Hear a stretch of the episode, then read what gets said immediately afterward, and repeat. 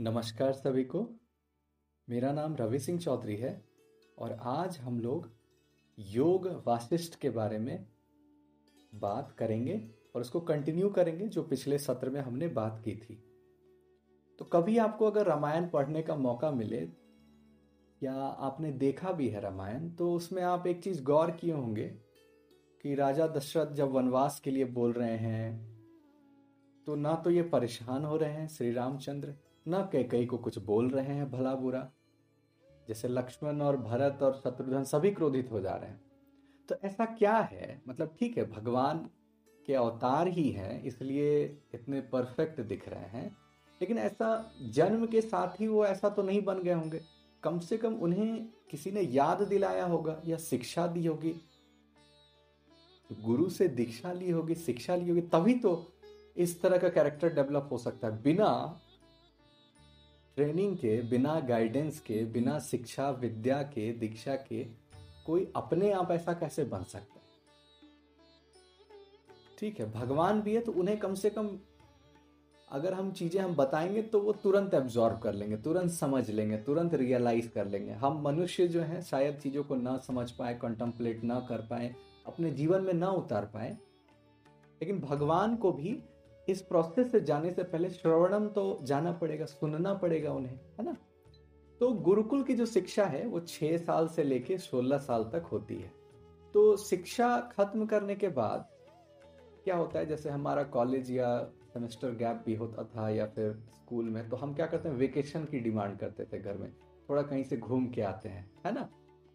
कहीं free time बिताते हैं एंजॉय करते हैं। तो उसी प्रकार श्री रामचंद्र भी गुरुकुल की शिक्षा के बाद भारत भ्रमण के लिए निकलते हैं। तो अयोध्या तो एक राजधानी थी। किस राज्य की? कौशल। और रामायण आप पढ़ेंगे तो अंग देश से लेके, गांधार प्रदेश से लेके, मगध से लेके, हर क्षेत्र का वर्णन है। द्रविड़ से लेके, है ना? तो पूरे भारत का एक वर्णन है। तो श्री रामचंद्र भी जो तीर्थ यात्रा पर निकलते हैं तो पूरे भारत भ्रमण पे ही निकलते हैं। और उस भ्रमण को खत्म करने के बाद जब घर लौटते हैं, तब बहुत अलग अलग दिखते हैं। राजा दशरथ को लगता है कि उनके पुत्र में बहुत कुछ बदलाव आ गया है। ये बदलाव किस कारण से है, ये नहीं पता। उसी वक्त, उसी समय विश्वामित्र का आगमन होता है और राजा दशरथ प्रसन्न हो जाते हैं, खुश हो जाते हैं कि क्या टाइमिंग है। मतलब हमारे जो गुरु जी हैं वशिष्ठ तो है ही राजगुरु, लेकिन विश्वामित्र भी पधारे हैं तो शायद राम जी की जो भी दुविधाएँ हैं, समस्याएँ हैं, उनका समाधान करते हैं। तो जिन्होंने बुद्ध चरित्र पढ़ा है, बुद्ध धर्म को समझा है तो उसमें आप क्या देखेंगे, बुद्ध भी एक क्षत्रिय हैं। इच्छवाकु वंश के ही लीनियज में वो आ रहे हैं, और वो भी जब बाहर निकलते हैं अपने महल से, जब पूरा दुनिया को देख के आते हैं तो जरा मृत्यु, वृद्ध अवस्था, बीमारी सब कुछ देखते हैं और विचलित होकर वापस लौटते हैं और उनका मन वैराग्य की ओर जाता तो श्री राम जी तो इनसे कई वर्ष पूर्व हुए, कई साल पहले हुए तो इनकी भी ऐसी ही मनोवृत्ति होती है। जब ये पूरी भारत भ्रमण करके आते हैं तीर्थ यात्रा करके आते हैं तो ये वैसे नज़र से कभी दुनिया को देखे नहीं थे, वो देख के आते हैं। वही वृद्धावस्था देख के आते हैं, बदलते देखते हैं चीज़ों को, है ना? कष्ट को देखते हैं, दुख को देखते हैं। तो श्री राम जी भी प्रश्न करते हैं विश्वामित्र से। अब आपको मैं बता दूँ कि स्पिरिचुअल जर्नी या आध्यात्मिक जर्नी तभी प्रारंभ होती है जब आप क्वेश्चंस प्रश्न करना प्रारंभ करते हैं। अगर आप प्रश्न ही नहीं करेंगे कभी तो आध्यात्मिक जर्नी कभी स्टार्ट प्रारंभ नहीं होती है आपकी, ठीक है? आपको प्यास लगी ही नहीं है तो कोई नहीं आएगा आपको पानी पिलाने, ठीक है? कुआँ आपके पास नहीं आएगा। तो इसी प्रकार श्री रामचंद्र प्रश्न करते हैं, क्या आनंद इस परिवर्तन रूपी संसार में आ सकता है? जो भी चिरंतर नहीं है, जो बदलता स्वरूप है जिसका, क्या इसमें आनंद मिल सकता है? ये प्रश्न रहता है श्री राम जी का। अब मैं एक एग्ज़ाम्पल यहाँ देना चाहूँगा। जैसे कि फ़िल्म इंडस्ट्री का अगर बात करें तो उनके लिए क्या है? एक्टिंग एक इम्पॉर्टेंस है और जो हमारी इंडस्ट्री है फ़िल्म इंडस्ट्री हम क्या बोलते हैं? चेहरा बहुत इंपॉर्टेंट है। तो उम्र के साथ अगर चेहरा, वो ग्लेज वो चार्म लूज हो जाता है तो पूरे दुनिया में भी क्या होता है हैप्पीनेस की तलाश के लिए लोग ड्रग्स नारकोटिक्स की तरफ़ जाते हैं, है ना?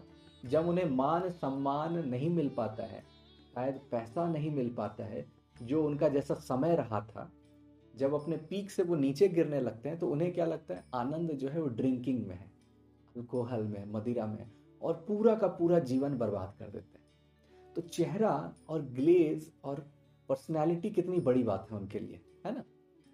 तो उसी प्रकार श्री राम जी भी उस उस चेंजिंग वर्ल्ड में या चेंजिंग ऑब्जेक्ट्स जो है, उसमें उतना इंटरेस्ट नहीं दिखा रहे उन्हें ये एहसास हो जा रहा है कि जो भी चीज़ परिवर्तन रूपी है, उसमें आनंद नहीं मिलेगा। ठीक है? वो शरीर हो सकता है, शरीर बदलता है, उम्र ढलता है, कमज़ोर होता है, वृद्धावस्था होता है। मन में आनंद नहीं मिलेगा। ये भी बदलता है, ये भी चेंजिंग है है ना? संसार बदलता है, लोगों का व्यवहार बदलता है। सब कुछ जो है वो परमानेंट नहीं है। तो इनके अंदर एक जिज्ञासु प्रवृत्ति है। अब देखिए, ये भी एक बहुत इंपॉर्टेंट कैरेक्टरिस्टिक है, जिज्ञासु होना। है ना? किसी चीज़ को जानने की इच्छा रखना बहुत बड़ी बात है। आज के समय में भी बहुत लोगों में नहीं होती है एक्सप्लोर करने की। उन्हें एक फिक्स्ड पाथ दे दिया गया, वो उसमें ही खुश हैं। उन्हें एक्सप्लोर नहीं मतलब आध्यात्मिक जर्नी हो या मतलब नहीं है।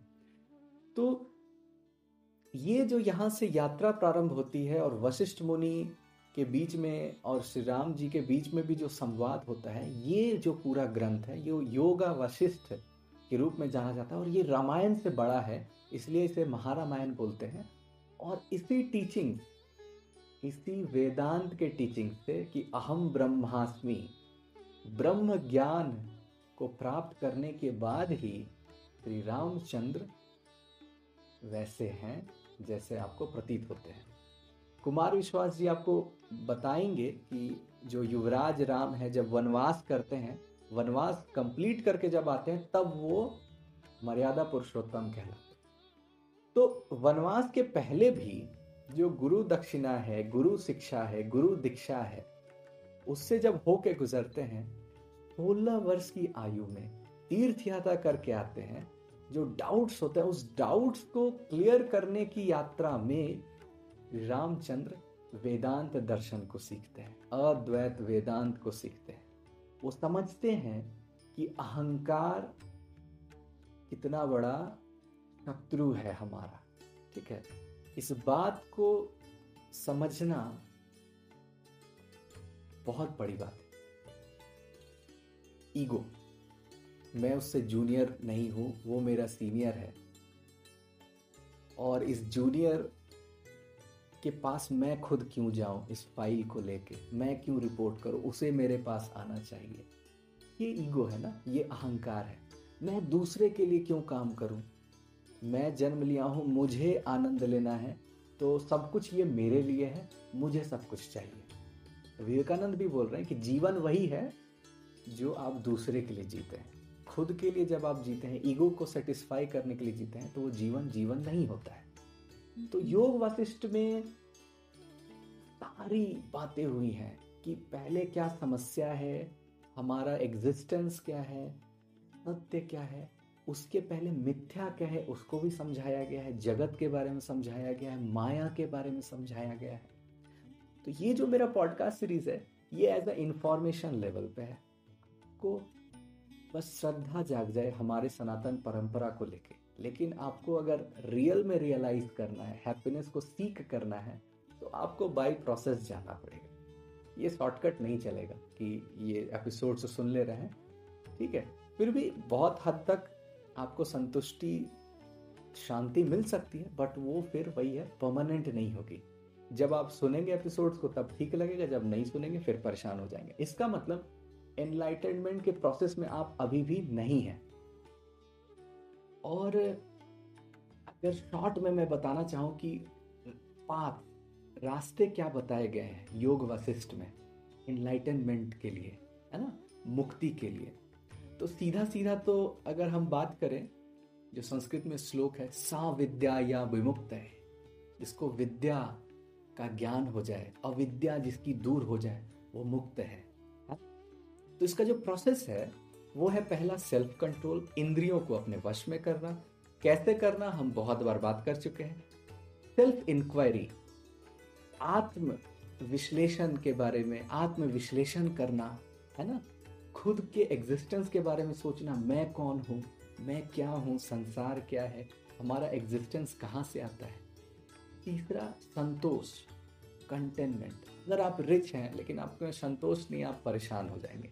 और आप गरीब हैं, लेकिन संतोष की भावना है आपके अंदर तो आप बहुत हद तक आनंद रूप में रहते हैं।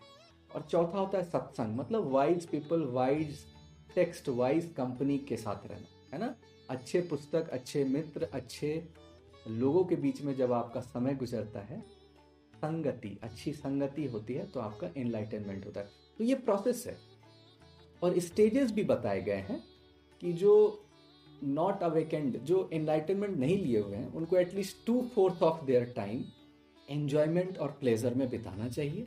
One fourth learning the scriptures पुस्तकों को, ज्ञान की बातों को समझने में बिताना चाहिए और वन फोर्थ टाइम जो है वो गुरु के पास बिताना चाहिए, गुरु को समर्पित कर देना चाहिए। जो अर्ध रूप से एनलाइटनमेंट के प्रोसेस में हैं, कुछ हद तक उस रास्ते में चल चुके हैं, उनको वन फोर्थ एंजॉयमेंट में जाना चाहिए प्लेजर में वन फोर्थ स्क्रिप्चर्स में और टू फोर्थ गुरु के सानिध्य में।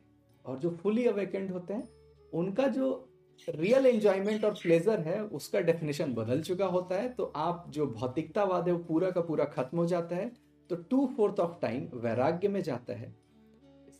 स्क्रिप्चर्स पढ़ने में, ज्ञान को समझने में और टू फोर्थ टाइम जो है, वो गुरु के साथ उनका समय बीतता है। तो आप देखेंगे कि श्री रामचंद्र भी इस प्रोसेस से गुजरते हैं और उनका भी इनलाइटनमेंट होता है है ना? उनकी भी मुक्ति की जो यात्रा है वो होती है, तभी वो एक बड़े शानदार क्षत्रिय बनते हैं। आप देखेंगे जो राजा जनक है, वो सिर्फ़ राजा नहीं है, उन्हें राजर्षि बोला जा रहा है। मतलब ऋषि है और राजा है। ऋषि का भी गुण और लीडरशिप का भी गुण। मतलब वैराग्य मेरे बस में है, आसक्ति मेरे बस में है, ठीक है? मतलब मैं जब चाहूँ, तब संसार से अपने आप को खींच सकता उस तरह से नहीं, जैसे कि जब हम फेल होते हैं, परेशान होते हैं तो संसार से दूर होते हैं, अकेले रहने लगते हैं, अकेले हो जाते हैं दैट इज़ दी वो दूसरा हो गया, दूसरे प्रकार का स्वरूप हो गया। आप कुछ समय के लिए उदास हो जा रहे हैं, लेकिन जो ज्ञानेन्द्रियों को वश में करना, अहंकार न होना, मन और बुद्धि पे वर्चस्व होना, ये जो गुण है, ये ऋषियों का गुण है। ज्ञान प्राप्ति के लिए, ऋषि होने के लिए आप में ये सारे गुण होने चाहिए। और राजा लीडरशिप, राजधर्म, शारीरिक रूप से भी बलशाली, है ना?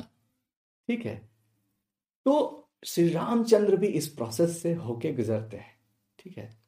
तो फिर से आप सभी को रामनवमी की बहुत बहुत हार्दिक शुभकामनाएँ और हम अपने इस यात्रा को कंटिन्यू करेंगे। आज के लिए धन्यवाद।